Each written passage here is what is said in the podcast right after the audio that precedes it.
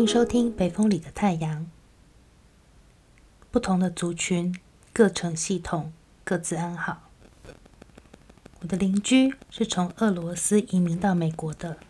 有的时候，他会告诉我某些东西在某些商店可以买得到。他的讯息来源大多是他同乡，其他像是餐厅、租借物品的服务或者休闲旅游的私房景点，他们喜欢去的地方和台湾人真的有些差别，可以说是自成系统。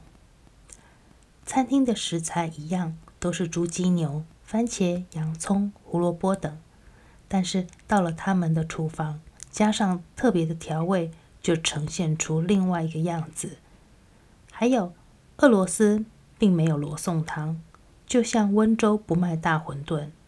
他们的家庭主妇看到我煮的所谓罗罗宋汤，连连摇头说：“从来没有尝过这种烹调方式，很好喝，我也要学起来。”他们家里常喝的汤是用甜菜根熬煮的，颜色粉红，和番茄当做基底的台式罗宋汤大不相同。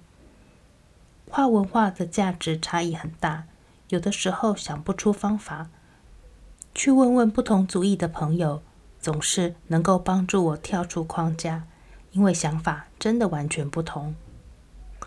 在我另一侧的邻居是一位非洲裔的医师，他不仅有医疗的专业，对汽车也非常的在行，时常看他在门前维修自己的宾士。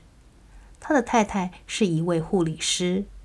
他们在没有值班的时候，很喜欢举办派对，后院非常的热闹。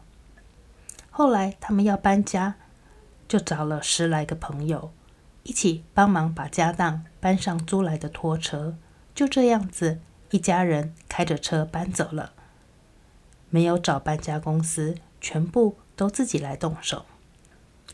谢谢你收听《北风里的太阳》，我们下次见。